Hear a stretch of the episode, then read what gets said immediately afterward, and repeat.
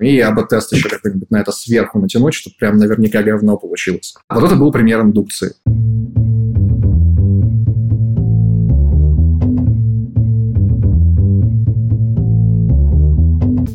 Привет, я Юра Агеев, и это 120 выпуск подкаста Make Sense. Вместе с гостями подкаста мы говорим о том, что играет важную роль при создании и развитии продуктов. Люди, идеи, деньги, инструменты и практики. И сегодня мой собеседник Арсений Ольховский. Мы поговорим о том, почему важно понимать ограниченность своих знаний. Обсудим применение индуктивного и дедуктивного подходов к формулированию гипотез. Поговорим о том, какие характеристики есть у хороших гипотез и как их формулировать. И еще подискутируем на тему гипотез разных уровней и масштабов.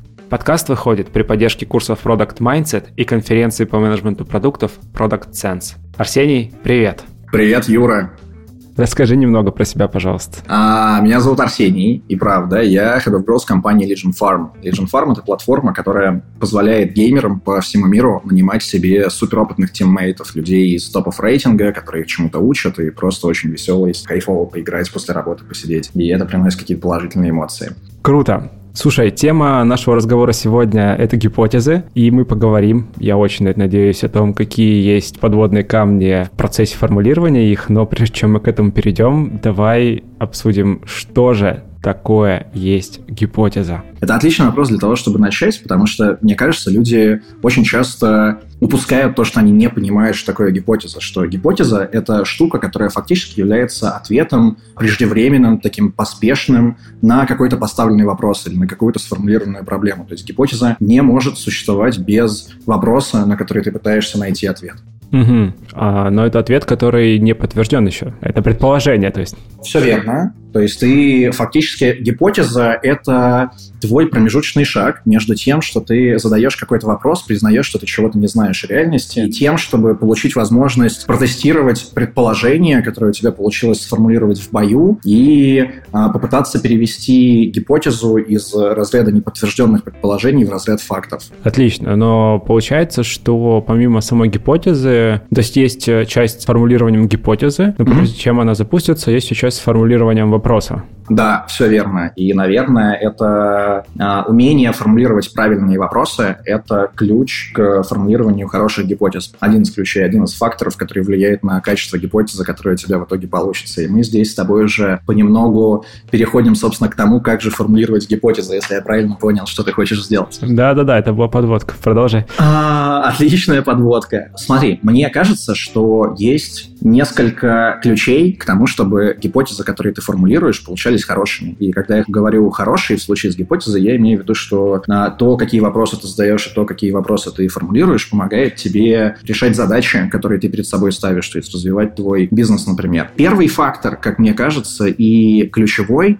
он, как ни странно, не связан с работой продукт менеджера напрямую. Но это, по моим наблюдениям, за последние несколько лет ключевая причина, из-за которой люди имитируют процесс работы с гипотезами, то есть делают вид, что они проводят какие-то эксперименты, делают вид, что они что-то исследуют, исследует и задает большое какое-то количество вопросов, хотя на самом деле а, это такой каргокульт. Ну, то есть люди оглядываются по сторонам и видят, что многие какие-то успешные ребята постоянно экспериментируют и много говорят о том, что они не знают, какова реальность на самом деле, значит, нужно экспериментировать. Вот эта проблема, она возникает из-за того, что людям сложно признавать, что они чего-то не знают. Потому что, ну, блин, мы все учились в университетах, ходили на кучу курсов, читали кучу разных книжек, и нам достаточно сложно отказаться от этой инвестиции, бросить весь этот багаж куда-то и сказать, окей, реальность очень быстро изменяется, и в реальности настолько много фактов, факторов влияют на то, как люди взаимодействуют с чем-то, что я создаю, будь то посадочные страницы, мобильные апки, оплаты, рассылки, которые я пишу, любые тексты вообще, которые я произвожу, например, что я просто не могу уместить это все в своей голове, попытаться выдавать какие-то решения, которые все эти факторы учитывают. И как следствие мне нужно постоянно просто задавать много вопросов, признавать, что я чего-то не знаю. И вся моя экспертиза, она кроется на самом деле в том, какие вопросы я умею задавать, чтобы получать благодаря этим вопросам какие-то ответы, которые могут сработать прямо сейчас, но не будут работать там через полгода-год. Как следствие, когда люди, ну, то есть, например, когда люди в нашей команде говорят о том, как формулировать хорошие гипотезы, первое, что я обычно рекомендую, это поработать психотерапевтом по поводу своей такой, типа, тяги к признанию боязни быть непринятым, потому что, на мой взгляд, это ключевые причины, которые мешают людям начать искренне задавать вопросы, искренне признавать, что они не знают, что должно произойти в продукте дальше, что они не знают, как должна поменяться там страница оплаты, они не знают, как должны поменяться их питчи, их э, способы доносить ценность своего продукта для людей, их э, структура страниц с товарами, если они какой-то e-commerce, что угодно еще. Из-за этого они не могут начать нормально формулировать гипотезы. Ну, то есть первое, с чего стоит начать, это признать ограниченность своих знаний. Это как в Сократа, по-моему, было, да, или у кого-то из них, из философов. Я знаю, что я ничего не знаю. Да, но по сути, то, о чем ты говоришь, это абсолютно верно любой процесс работы с гипотезами как на уровне отдельного человека, так и на уровне команды и компании начинается с того, что этот отдельный человек или люди в целом начинают признавать, что, окей, мы работаем в области неопределенности, мы не знаем, что, нужно делать. И, соответственно, для того, чтобы справиться с этой неопределенностью, начинают задавать вопросы, которые понемногу ее сокращают. Хорошо, а вот такие сложности с формулированием гипотез, они возникают у людей на начальном этапе или уже опытных? Ну, то есть есть ли какие-то отличительные, знаешь, такие маркеры? Слушай, зависит от того, как мы определяем опыт, потому что, ну, во-первых, я сам себя, например, наверное, не считаю senior product менеджером, потому что когда я смотрю на, на какие-то критерии senior product менеджера, я часто обнаруживаю критерии, которых мне не хватает. В то же время я очень часто встречал людей уровня CPO, работающих на позиции CPO, выступающих на конференциях, и, соответственно, ребят помладше, то есть middle ов и senior ов, которые допускают очень много глупых ошибок. То есть они формулируют гипотезы. Мы, мы, наверное, сейчас подробнее пройдемся по этим ошибкам, но они формулируют гипотезы, например, которые невозможно проверить. А, ну, невозможно проверить, либо имея то количество ресурсов, которое есть у этого продукта, то количество времени, которое есть у этого продукта, либо которые невозможно валидно проверить в принципе. То есть, например, когда ты формулируешь гипотезу, а, это очень распространенная джуновая ошибка, когда ты говоришь, говоришь, например, что наш дизайн улучшит пользовательский опыт. А, и ты понимаешь, что у тебя в этой гипотезе есть сразу две переменных, которые могут изменяться сколько угодно. То есть как бы редизайн может на самом деле изменяться сколько угодно, и какой-то редизайн в каком-то мире с какими-то людьми когда-нибудь наверняка действительно улучшит какой-то пользовательский опыт. Но как бы что делать с гипотезой в такой формулировке, непонятно. В целом, если я правильно понял, какую тему ты затронул, ты хочешь, чтобы мы здесь немного определили разницу между синерами и джунами, то, наверное, собственно, одним из ключевых отличий является умение признавать, что твоя компетенция как продукт менеджера это не знать решения, которые всегда работают и быть очень умным, а уметь задавать вопросы, которые приводят тебя к решениям, которые работают прямо сейчас или будут работать в каком-то таймфрейме. И, ну, соответственно, эта история про умение признавать, что ты чего-то не знаешь. Отлично. Слушай, ты вначале еще говорил про качество гипотез. Угу. И давай попробуем чуть глубже сюда пойти. Что такое качественная гипотеза? Может, поговоришь, про что такое просто гипотеза? Угу. Отлично, давай поговорим. И здесь ты меня подловил в мою же ловушку, то есть фактически начал задавать вопросы, и мы с тобой сейчас оба начнем предполагать, что мы не знаем, как формулировать хорошие гипотезы, и будем искать ответ на это. Я думаю, что есть несколько факторов, которые влияют на качество гипотез, которые ты формулируешь. И первый фактор — это, наверное, подход и понимание того, какие подходы к формулированию гипотез есть и в каких ситуациях эти подходы применимы. А по дефолту, ну, то есть в, в, в упрощенной модели для себя самого я выделяю всего два. Это индукция и дедукция. Вкратце, ну, то есть это, это, это знакомые всем слова, наверное, но индукция — это когда ты идешь от частного к общему, то есть ты смотришь на какие-то маленькие штуки, пытаешься их совместить, найти между ними какие-то связи, исходя из этого выделить и сформулировать какой-то общий принцип. Дедукция — это когда ты делаешь ровно наоборот, то есть ты пытаешься от некоторой общей проблемы, от некоторого общего наблюдения, общего принципа спуститься на уровень каких-то частностей, которые позволяют тебе двигаться куда-то вперед. И ну, в случае с этими подходами мы можем, наверное, поговорить про примеры их применения, и примером применения дедуктивного подхода здесь может быть а, работа с гипотезами, когда ты начинаешь с формулирования очень общей проблемы. Например, у нас в рекламе в Фейсбуке очень низкая конверсия из показа в покупку. Вот это проблема. И ты как бы говоришь, я хочу, чтобы мы решили эту проблему, я хочу сформулировать какое-то количество гипотез. И дедуктивный подход к формулированию гипотез, исходя из такой постановки проблемы, это начать с общего вопроса в духе какие факторы влияют на успех моей рекламной кампании в Фейсбуке. И условно mm-hmm. начать исследовать этот вопрос. Наверное, результатами, к которым ты можешь прийти, будет то, что на это влияет качество твоей коммуникации, качество того, как ты определил свою аудиторию, которая тоже влияет на качество коммуникации, то есть связано с ней, качество того, как, как у тебя выстроена инфраструктура обмена данными между рекламным кабинетом и твоими какими-то источниками, потому что, условно, Facebook — это какая-то штука, которая постоянно обучается, ей нужно, чтобы ты кормил ее информацией для обучения. А, и там еще какие-то факторы, то есть количество social proof, например, там размер твоего бюджета, что угодно еще. И Исходя из этого, то есть, когда ты начал в рамках дедуктивного подхода работать с очень широким вопросом, у тебя появляется возможность спускаться вниз к каким-то частностям. Типа ты такой, окей, как мне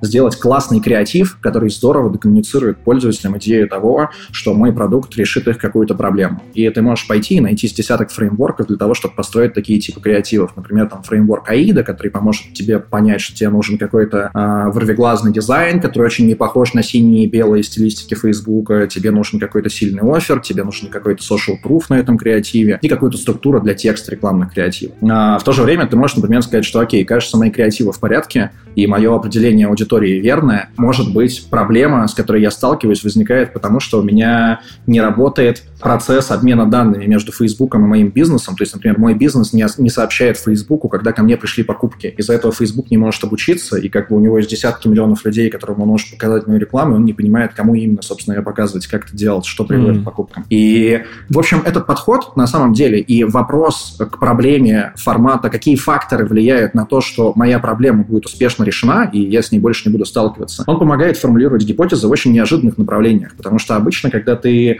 как продукта маркетинговый чел, особенно если ты гуманитарий, думаешь о том, что что-то у меня там реклама не работает, ты думаешь о чем угодно, типа надо поменять цвет кнопки на рекламе, нужно поменять текст, нужно добавить эмоджи, сказать там про ноготочки, что угодно еще, там актера какого-нибудь в рекламу себе закупить. И ты не подумаешь, например, о какой-то инфраструктурной штуке до тех пор, пока ты не заресечишь этот вопрос, и не, ну, а заресечить его тебя заставит как раз то, что задумался. Какие факторы влияют на то, что вот эта моя проблема проблема окажется успешно решен. И в итоге ты ресерчишь, обнаруживаешь, что есть эта история с инфраструктурой, обменом данными между кабинетом и тем, что есть у тебя, как у магазина, продукта, чего угодно еще. И формулируешь гипотезу, которую можно очень быстро проверить. И эта гипотеза сводится к тому, что если мы, как бизнес, начнем делать что-то, например, начнем пробрасывать в Facebook информацию о покупках, то метрики наших рекламных кампаний начнут улучшаться. И дальше ты дефайнишь то пространство для улучшения, возможное, в которое ты веришь. Например, у нас снизится стоимость привлечения на какое-то количество в течение какого-то времени. У нас вырастут какие-то промежуточные метрики, CTR, что угодно еще, на какое-то значение в течение какого-то количества времени. Для тебя получается сформулированная дедуктивным образом гипотеза из очень широкой проблемы, которая формулируется как «мой Facebook, моя реклама в Facebook не работает». Mm-hmm. Это пример одного из подходов. Ну, то есть мы можем, мы можем, на самом деле, если ты хочешь задать к ним какие-то вопросы, мы можем погрузиться в нее очень больше. Давай пойдем к индукции. Давай пойдем.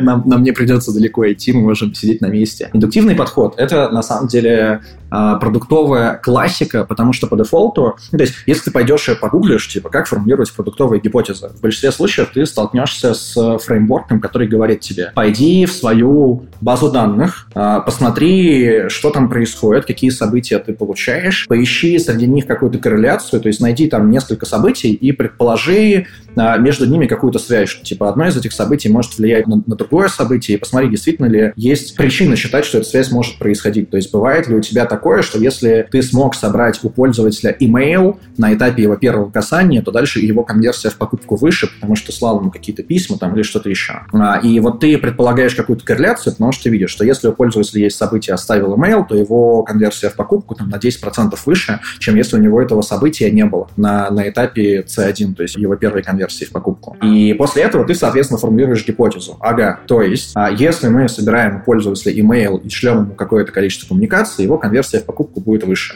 а, на какой-то там процент. И дальше эту гипотезу можешь пойти и проверить. Вот это индуктивный подход, когда ты взял какое-то количество разрозненных фактов, эти фак... и, и из этих факторов синтезировал какое-то предположение о связи между ними, о том, что между ними есть какое-то отношение. И более того, ну то есть В своих командах, например, мы стараемся не работать с гипотезами, если помимо а, самого определения связи у нас нет какой-то приставки в формате because. Ну, то есть, почему эта связь существует, почему эта связь приводит к тому, что конверсии становятся такими, какими мы их хотим видеть, почему, если пользователь оставит нам свою почту, то его конверсия в покупку растет. И здесь, на самом деле, объяснение достаточно простое. Ну, то есть, у пользователя есть некоторый цикл сделки, он очень часто может оказываться в каком-то контексте, когда он не готов делать покупку, то есть, не знаю, в такси, он обедает, он на работе, он где угодно еще, у него нет времени для того, чтобы взвесить решение, а, или ему неудобно, или он не готов, ему не хватает какой-то информации. И когда ты забираешь у него в этот момент почту, ты фактически обеспечиваешь себе возможность попробовать постучаться к нему в дверь еще несколько mm. раз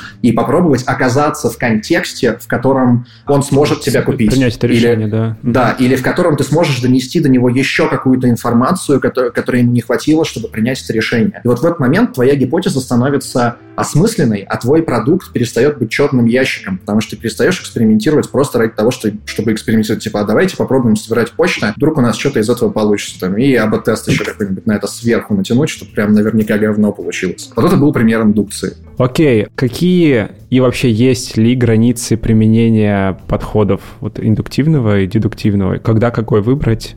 Угу. Я понял, о чем ты. На самом деле этот вопрос подводит нас к тому, какие источники информации тебе нужны для того, чтобы работать в, в рамках каждого из них. Потому что фактически они, они оба классные. Вопрос в том, с каким материалом тебе, как человеку, принимающему решения внутри бизнеса, нужно работать. Индуктивный подход, он, очевидно, в силу того, с чего он начинается, он начинается с того, что есть какие-то факты, за которыми ты можешь наблюдать, и ты начинаешь искать связи между этими фактами. Он предполагает, соответственно, что у тебя есть какие-то данные, которым можно доверять, на которые которые ты можешь посмотреть и начать задавать к ним вопросы. В то время как дедуктивный предполагает, что ты столкнулся не с фактами, между которыми ты любопытно ищешь связи, а ты столкнулся с проблемой, которые тебе, ну, с, каким-то верхнеуровневым вызовом, который тебе нужно решить. То есть там в моем продукте не сходится экономика, мне нужно, чтобы моя конверсия на этой странице из действия А в действие Б стала 30%. Иначе жопа. Вот в этой ситуации ты работаешь в рамках дедуктивного подхода и начинаешь дальше эту проблему разбивать на маленькие кусочки и пытаться понять, на какой из них ты можешь повлиять. Индуктивный подход — это когда реальность подарила тебе возможность понаблюдать за какими-то фактами, и ты ищешь способ, в случае с бизнесом, ты ищешь способ извлечь какой-то позитивный ауткам для себя и организации, находя связи между этими фактами.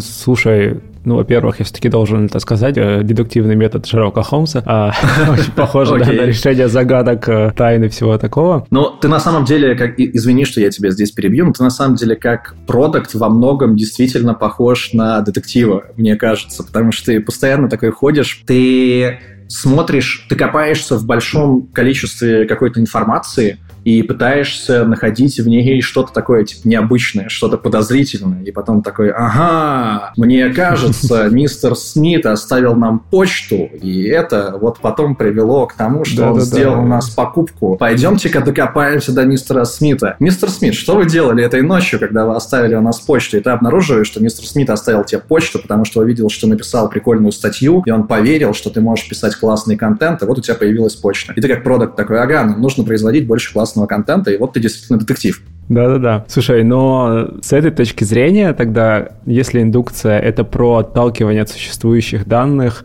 а дедукция — это про наличие неопределенности большой, да, но при этом наличие какого-то вопроса проблемы, то кажется, что просто как предположение, дедуктивный метод — это что-то похожее на этап э, формирования вообще бизнеса, формирования продукта, которого еще не было, а индуктивный — это как раз про когда продукт существует, есть уже какие-то пользователи, клиентская база, я бы сказал, что это не совсем так, потому что, во-первых, эти подходы разрозненно существуют только в теории. На практике ты, ты всегда используешь их вместе. Во-вторых, mm-hmm. ну, то есть, а, тут, тут непонимание у нас, кажется, возникло на этапе того, что ну, для того, чтобы пользоваться индуктивным методом, тебе не обязательно работать со своими данными. Ты можешь работать с чужими данными. То есть ты а, источником информации для тебя так. может быть там конкурентный анализ, например, посмотреть на то, какие конверсии, где, в чем у конкурентов, какие, какие типы воронок они используют, исходя из этого начать задавать какие-то вопросы и пытаться искать связи. То есть не обязательно твои данные собственные. Если просто впрыгнуть ненадолго в тему академических исследований, то, собственно, ну, люди, которые проводят академические исследования, то очень часто люди, которые которые не проводят никаких экспериментов сами. Это люди, которые делают исследования на базе чужих исследований, которые написаны на базе чужих исследований. Да, да и дальше да. вопрос исключительно метода для того, чтобы понять, в какой момент, короче, этих чужих исследований становится слишком много, уровень вложенности становится слишком высоким, а, что в итоге типа твои выводы становятся невалидными. А, и в то же время важно понимать, что дедуктивные и индуктивные методы, они в формулировании гипотез очень, очень тесно связаны, потому что ты, например,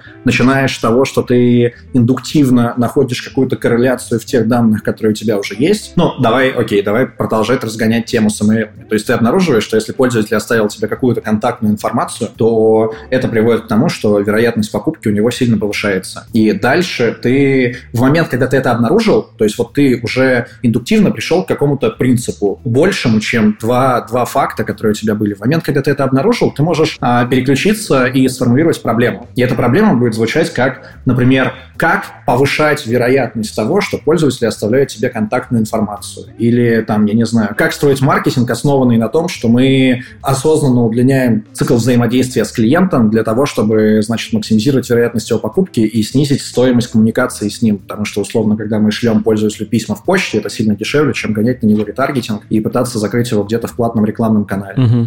А, и дальше ты, соответственно, можешь работать с этим как с большой проблемной областью. Снова возвращаешься к вопросу, что влияет на мой успех в решении этой проблемы. То есть, что влияет на то, что мой пользователь оставит мне свой номер телефона или почту. И ты обнаруживаешь, там, тебе нужно предложить ему ценность, тебе нужно сделать так, чтобы это было удобно, тебе нужно сделать так, чтобы, ну, короче, подобрать момент, когда предложить ему это сделать. То есть, он уже достаточно долго на сайте, твоя форма его не разозлит, он, его не, он ее не закроет, там, и все в таком духе. И дальше ты с каждым из этих факторов начинаешь работать. Угу. Хорошо. Где ты сам mm а, на практике берешь а, информацию для формулирования гипотез? Из каких источников? Ты уже упоминал mm конкурентный да, анализ. Кон- конкурентный анализ это на самом деле одно из любимого, потому что фактически это все история про то, чтобы хорошо понимать одну вещь проведение экспериментов всегда стоит времени и денег, наверное, время даже ценнее, и довольно глупо проводить эксперименты, а, чтобы получить информацию, которой ты и так либо уже обладаешь, то есть очень часто большинство экспериментов можно не проводить на этапе, что ты хочешь провести АБ-тест, а вместо этого просто идешь в свою базу данных, смотришь, а есть ли хотя бы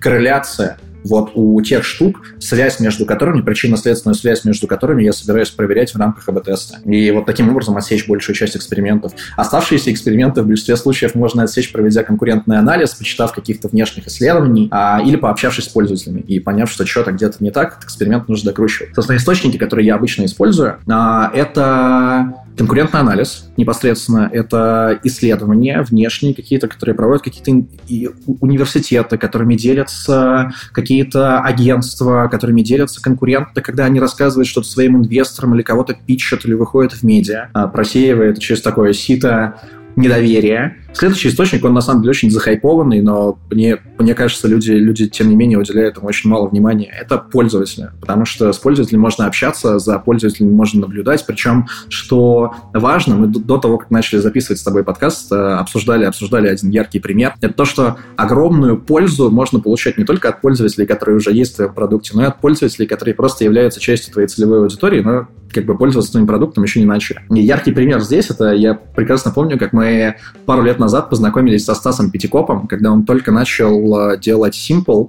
Это продукт про интервальное голодание. А самого продукта еще не было. И мы с ним э, пересекаемся на конференции, я смотрю, он что-то залипает в планшет и, типа, проходит мимо и даже не видит меня. Я такой, типа, о, Стас, нифига себе, что делаешь? И он такой, да, прикинь, я нашел на Reddit классный тред, где люди обсуждают фастинг, ну, то есть, собственно, интервальное голодание, где они обсуждают какие-то вопросы к фастингу, которые у них есть, где они делятся фотографиями, рассказывают про результат, убеждают друг друга попробовать его. И это просто кладезь информации. И прикиньте, реально, у вас есть такая площадка, как Reddit, где люди обсуждают проблемы, которые вы уже решаете, и вы можете увидеть не только, как бы, что их волнует, и какие вопросы они задают друг другу, и как они, типа, пытаются решить ту проблему без вас, но вы можете увидеть, например, такую штуку, что есть какие-то треды, которые набрали 0 аплоутов и 0 комментариев, а есть треды, которые набрали 1000 аплоутов и 1000 комментариев. И исходя из этого вы можете делать предположение о том, какой вординг и какие проблемы интересуют этих людей, отзываются у них, и использовать этот вординг в своей рекламной коммуникации, в своих посадочных, внутри своего приложения, в своей посткоммуникации, пост после регистрации, чтобы допушить их до покупки и где угодно еще. То есть это тоже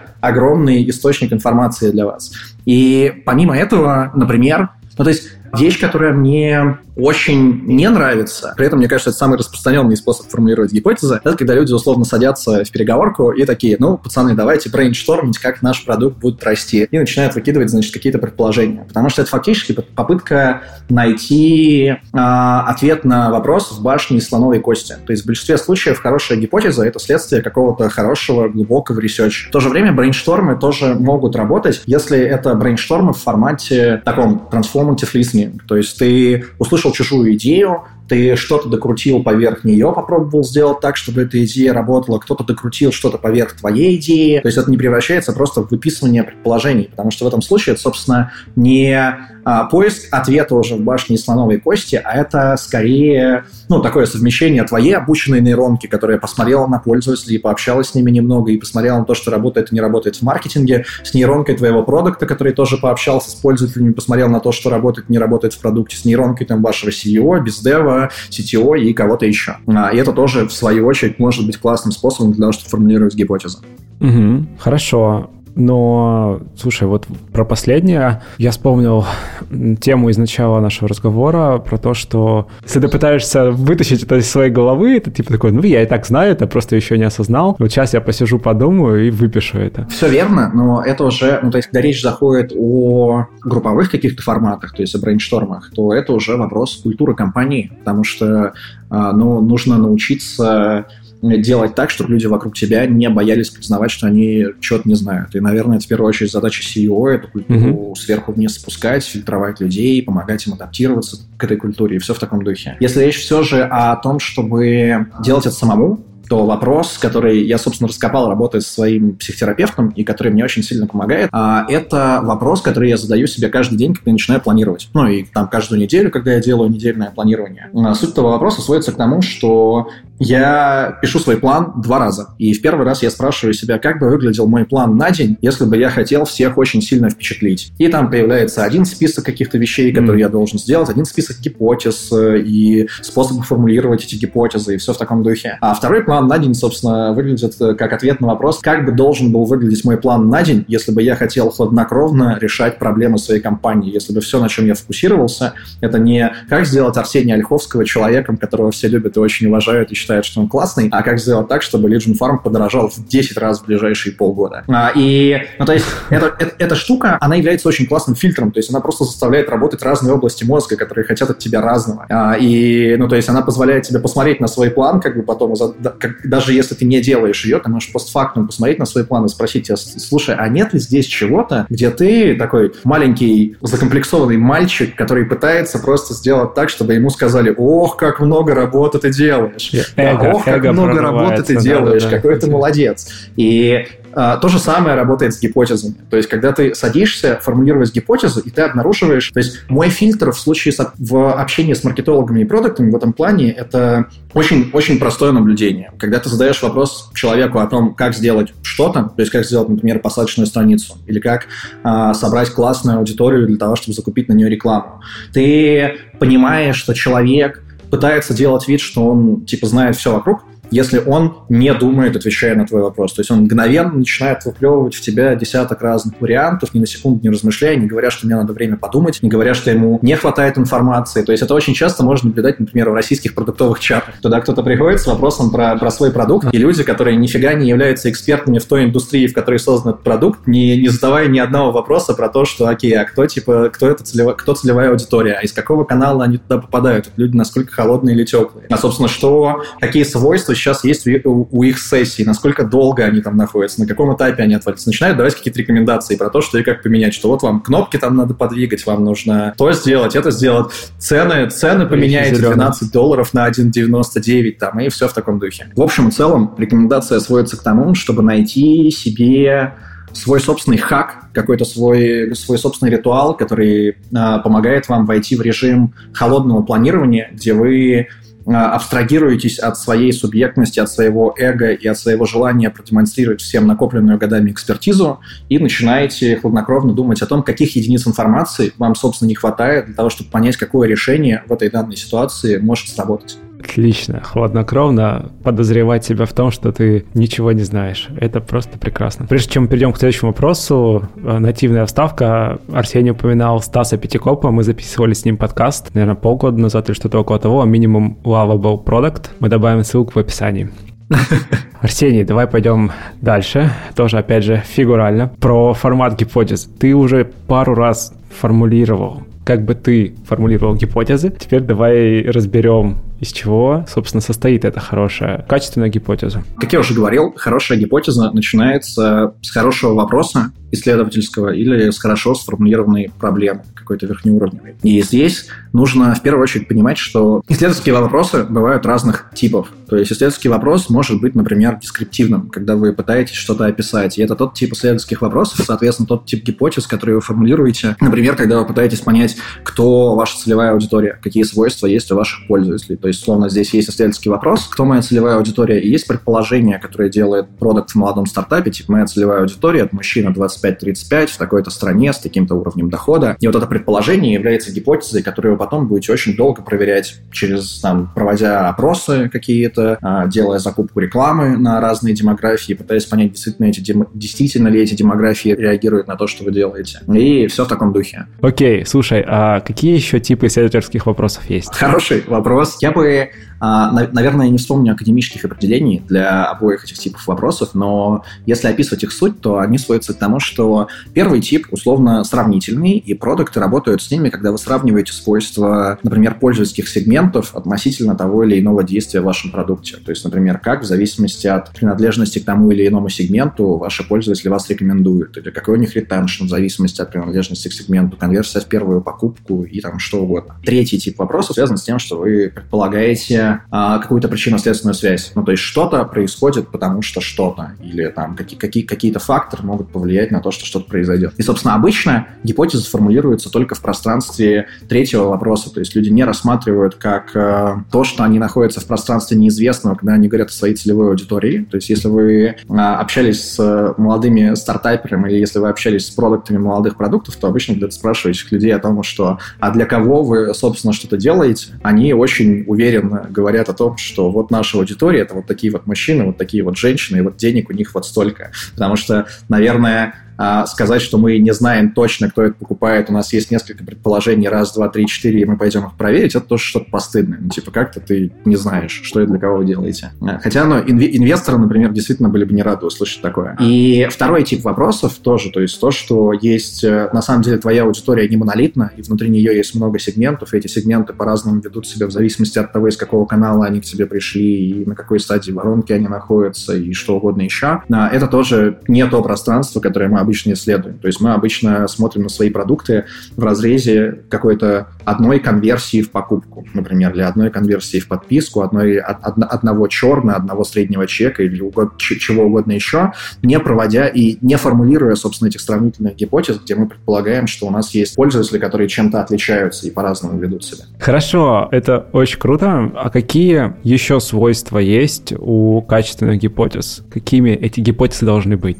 Я думаю, что есть еще несколько свойств, которые обязательно нужно учитывать. Главное не, не усложнять процесс формулирования гипотез слишком сильно. А, и первое свойство — это конкретность. То есть обычно это означает, что твоя гипотеза сформулирована по структуре if-then, где после if у тебя идет какая-то неизменная переменная. Ну, то есть вот в этом любимом продуктовом примере с прикрашиванием кнопок у тебя, соответственно, if кнопка станет красной, then и дальше у тебя есть какая-то переменная, которая, которая, которая может меняться. Там, количество пользователей, которые ты получаешь, количество регистраций, количество кликов на кнопку, количество покупок, что угодно еще. И обе этих сущности должны быть легко определимыми, то есть а, разница между гипотезой формата «если мы перекрасим кнопку на нашей посадочной странице, то наша конверсия в покупку вырастет на 10%, а, и гипотезой формата «редизайн может улучшить наш пользовательский опыт» в том, что во второй гипотезе нет ничего, за что ты можешь зацепиться в ее проверке. И, собственно, во второй гипотезе нет способа ее опровергнуть, потому что ты можешь сделать редизайн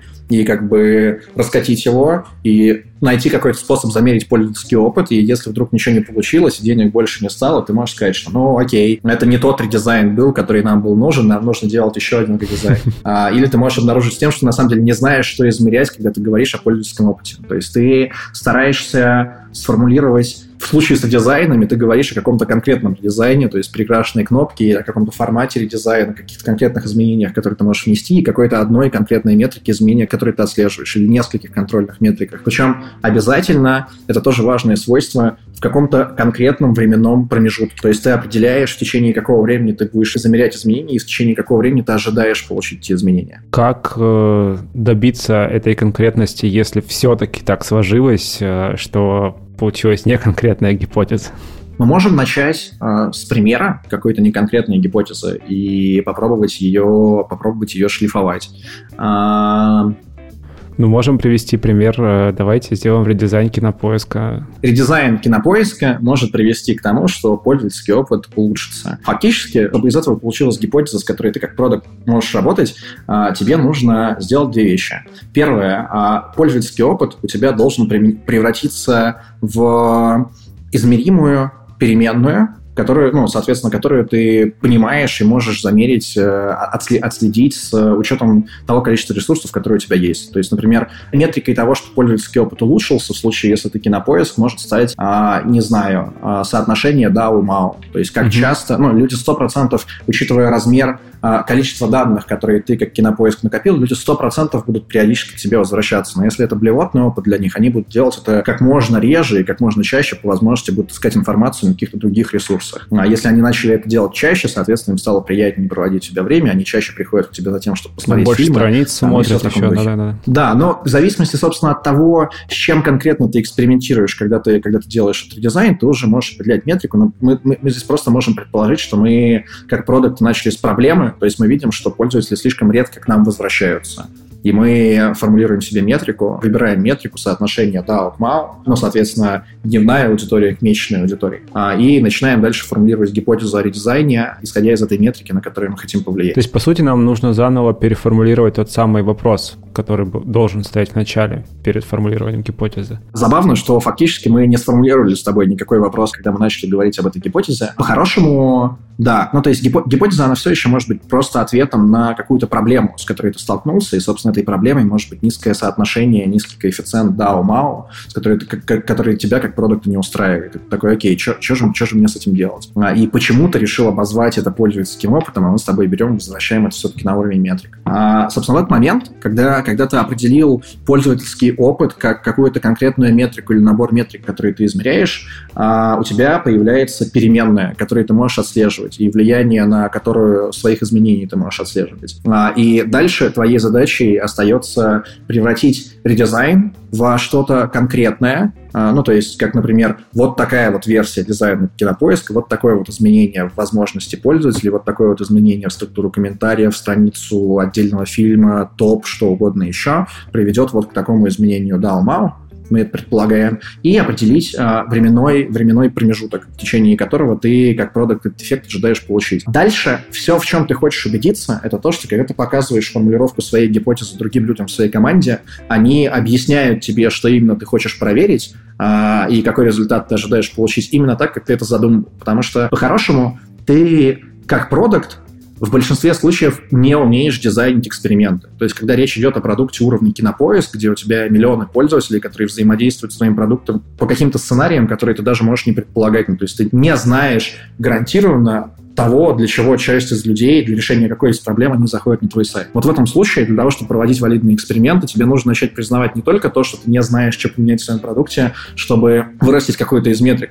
но еще и то, что ты а, не знаешь, как дизайнить эксперименты так, чтобы получать валидные результаты. И тебе нужен какой-то друг, коллега, кто угодно еще, кто хорошо понимает статистику, чтобы ты мог показать ему эксперимент, а он мог сформулировать для тебя все то количество ограничений, с которыми тебе придется столкнуться, чтобы этот эксперимент прошел корректно. То есть какое количество трафика внутри твоего там AB, AB или мультивариативного или какого еще угодно теста тебе понадобится. Какой тип рандомизации тебе понадобится, учитывая то, что на твой сайт все еще приходят люди из очевидно разных сегментов, из разных географий, а, они пользуются разными каналами, разными браузерами, разными устройствами, там, и все в таком духе. То есть дальше твоя задача докоммуницировать то ответ, на какой вопрос ты хочешь получить человеку, который задизайнит для тебя эксперимент. Ну, то есть она должна быть еще и понятна, она должна быть э, измеряема, ну, то есть это вот э, к вопросу конкретности, да, то есть гипотеза, она является конкретной, если она понятна другим участникам команды, если она вот соблюдает э, условия, если то, если есть метрики, на которые мы можем опереться, чтобы понять, э, сработала гипотеза или нет, и если есть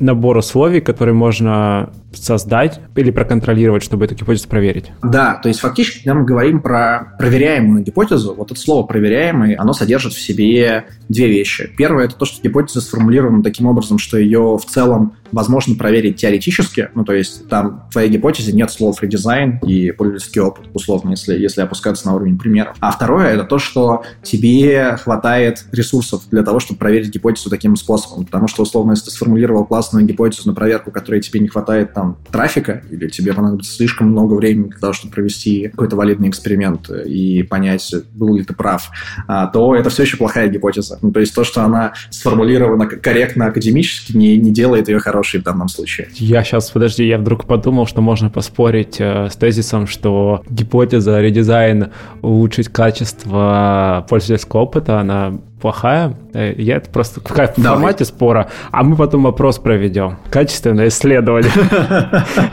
Я надеюсь, что в этот раз, в отличие от опроса о том, а, интересно ли вам послушать про формулирование гипотез, ты проконсультируешься с человеком, а, специализирующимся на дизайне экспериментов, который поможет тебе провести этот опрос корректно. То есть ты говоришь о том, что чтобы получить какие-то статистически значимые данные, подтверждающие эту гипотезу, тебе понадобится что, опросить слишком много людей? Или э, слишком разные социальные демографические группы? Не совсем так. Во-первых, я говорю, что я все еще не понимаю, на какой вопрос ты хочешь ответить. Если ты хочешь концептуально понять, хорошая ли эта гипотеза, ну, то есть помогает ли она а, решать тот тип проблем, которые ты как продукт менеджер хочешь решать, то тебе просто нужно по-другому проводить это исследование. Тебе нужно тестировать эту гипотезу по-другому, потому что неважно, собственно, что и как ответят люди в любом телеграм-канале, в который ты это запостишь. А, во-вторых, в случае, если ты хочешь провести какой-то а, опрос, который позволит тебе получить репрезентативные выводы, которые ты сможешь на что-то масштабировать и там пойти, прийти в какую-нибудь газету и сказать, что 80% российских продуктов считают вот так, вот так, то тебе действительно понадобится дизайн эксперимента, который позволит тебе получить, собственно, репрезентативные выводы. Иначе все, что ты сможешь сказать по итогу, это то, что а, конкретное количество подписчиков канала Product Sense считают, что вот такой вот способ формулировать гипотезы хороший и плохой. Mm-hmm. Наверное, это не самый ценный вывод, который ты хотел бы получить, на который ты хотел бы потратить такой ценный ресурс, как а, опрос в лучшем продуктовом канале в СНГ. Ой, ой, ой, спасибо. Спасибо, ладно. Я просто надеюсь, что ты, ты запустишь какой-нибудь из моих а, Возможно, когда-нибудь.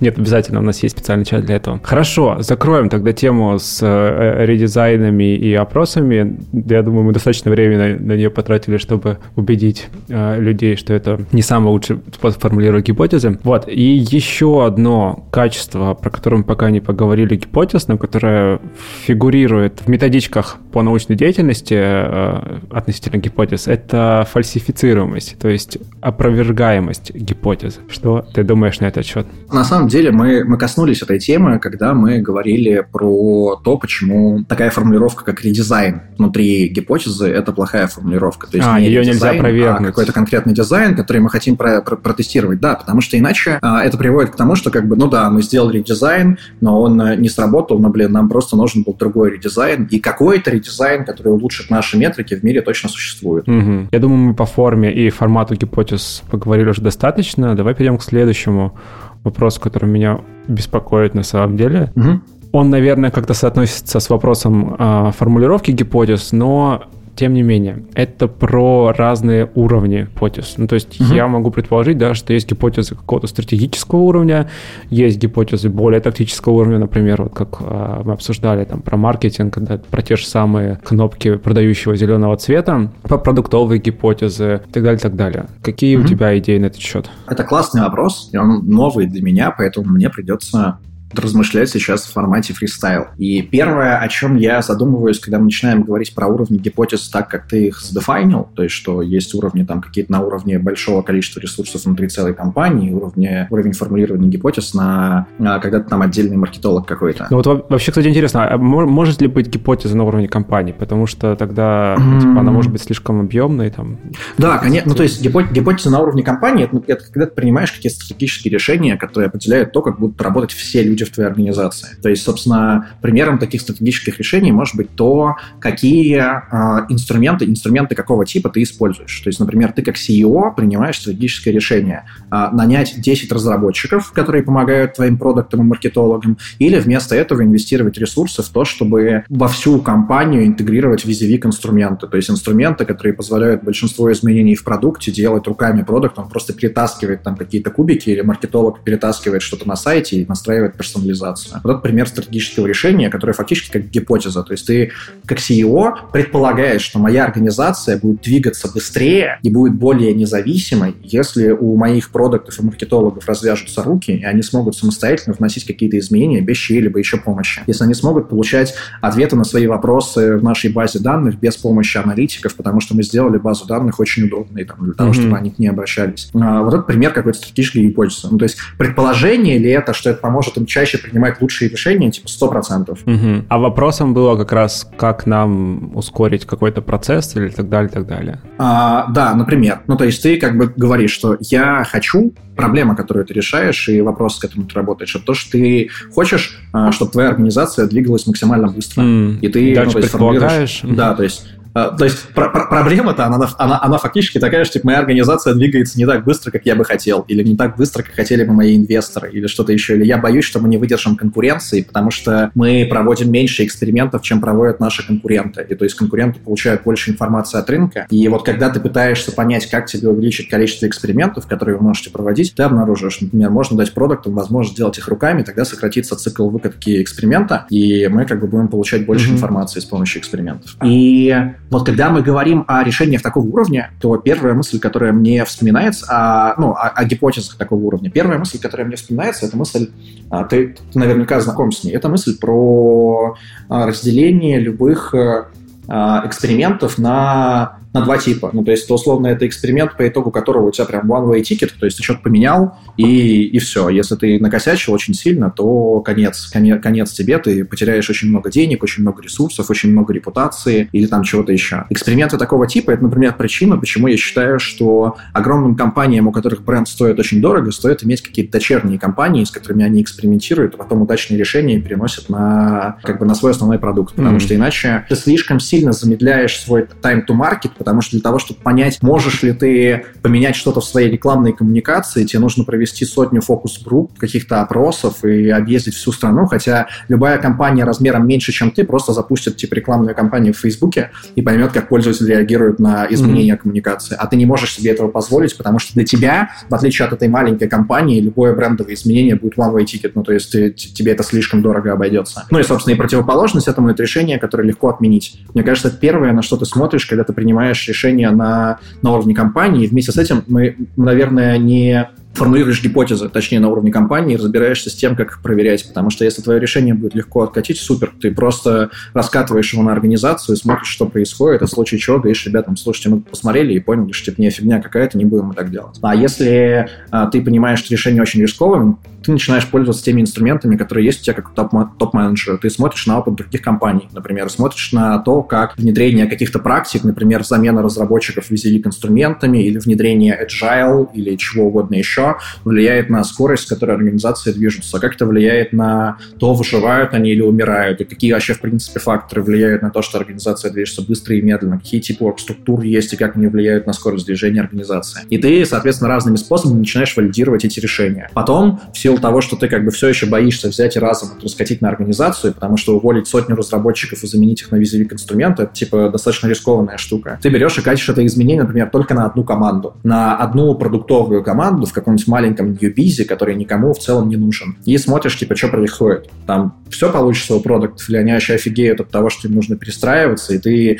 собственно, например, на примере того, что ты увидишь, что мы как бы разработчиков убрали, визивик инструменты дали, а продукты пользуются неплохо, ты обнаружишь, что, ага, окей, чтобы раскатить это изменение на всю организацию, мне надо будет еще провести какую-то кучу тренингов и ассессментов там и чего-то еще, чтобы их этому научить. И вот таким образом ты итерируешь на уровне организации с какими-то предположениями. Если это касается касается орг-вопросов. А другой тип предположений, с которыми ты можешь работать на уровне всей организации, это, например, когда ты определяешь своими с каналами для роста своего продукта, на которых ты хочешь фокусироваться. Mm-hmm. Ну, то есть, когда ты выделяешь свои сильные и слабые стороны, например, можешь сказать, окей, мой продукт предполагает, что мои пользователи генерируют очень много контента.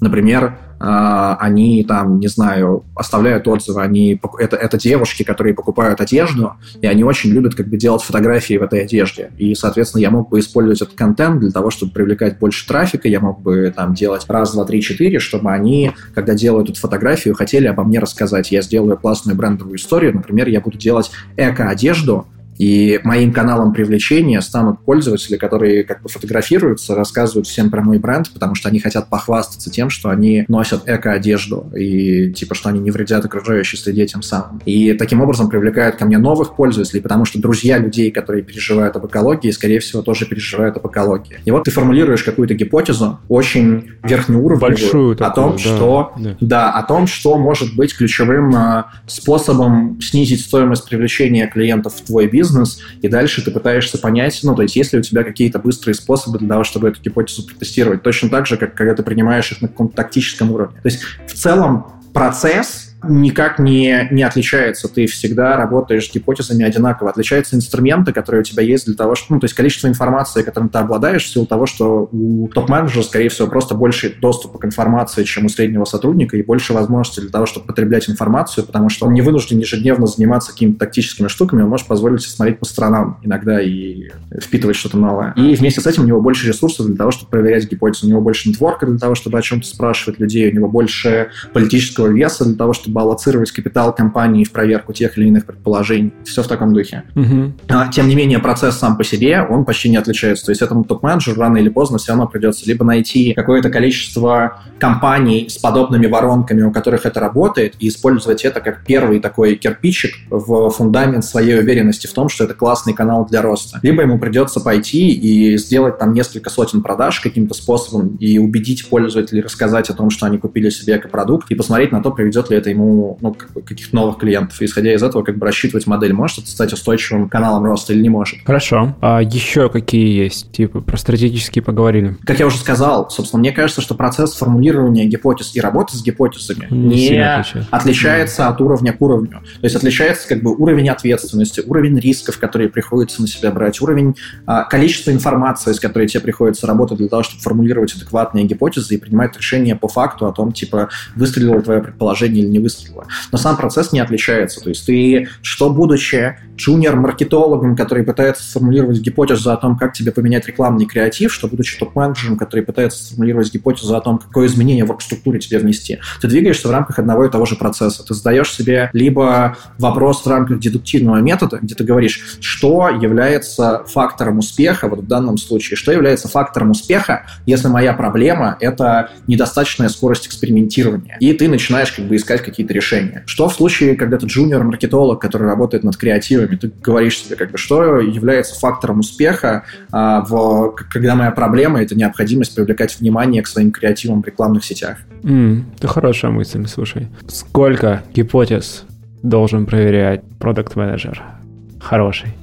Мы же просто говорили столько про А. хорошие качественные гипотезы. Надо понять, сколько же их нужно проверять в конце концов, условно в месяц, в квартал. Есть очень большое количество а, исследований и инфобизнесменов и кого угодно еще, кто расскажет. Гроус-хакерщи. Да, гроус-хакеров, прости господи, и разных академий в, в этой области, которые скажут тебе, что вот мы посмотрели на 100 компаний в среднем и поняли, что нужно проводить вот такое вот там, не знаю, типа 100 экспериментов вот или 100 экспериментов в месяц, чтобы, а, чтобы быстро расти, чтобы расти классно и удваиваться. И более того, я сам помню, как я два года назад, выступая на какой-то продуктовой конференции, это был Agile Days, кажется, а, рассказывал, что для того, ну, в- выводил какую-то формулу того, как вырасти в два раза за год и какое конкретное количество экспериментов нужно провести для того, чтобы вырасти в два раза за год. Но, конечно, фактически это булшит полный, потому что все очень сильно зависит от, во-первых, той штуки, которую ты обозначил, ну, в смысле, качества экспериментов, потому что ты можешь просто сто раз промахиваться, делая эксперименты, и один раз сделать сильнейшую какую-то гипотезу, не знаю, формата а, рефералки в дропбоксе, когда ты, у, те- у тебя пользователи попользовались бесплатным облаком, а, захотели еще, облако, не захотели платить денег, и ты дал им очень удобный интерфейс для того, чтобы разослать инвайты своим друзьям.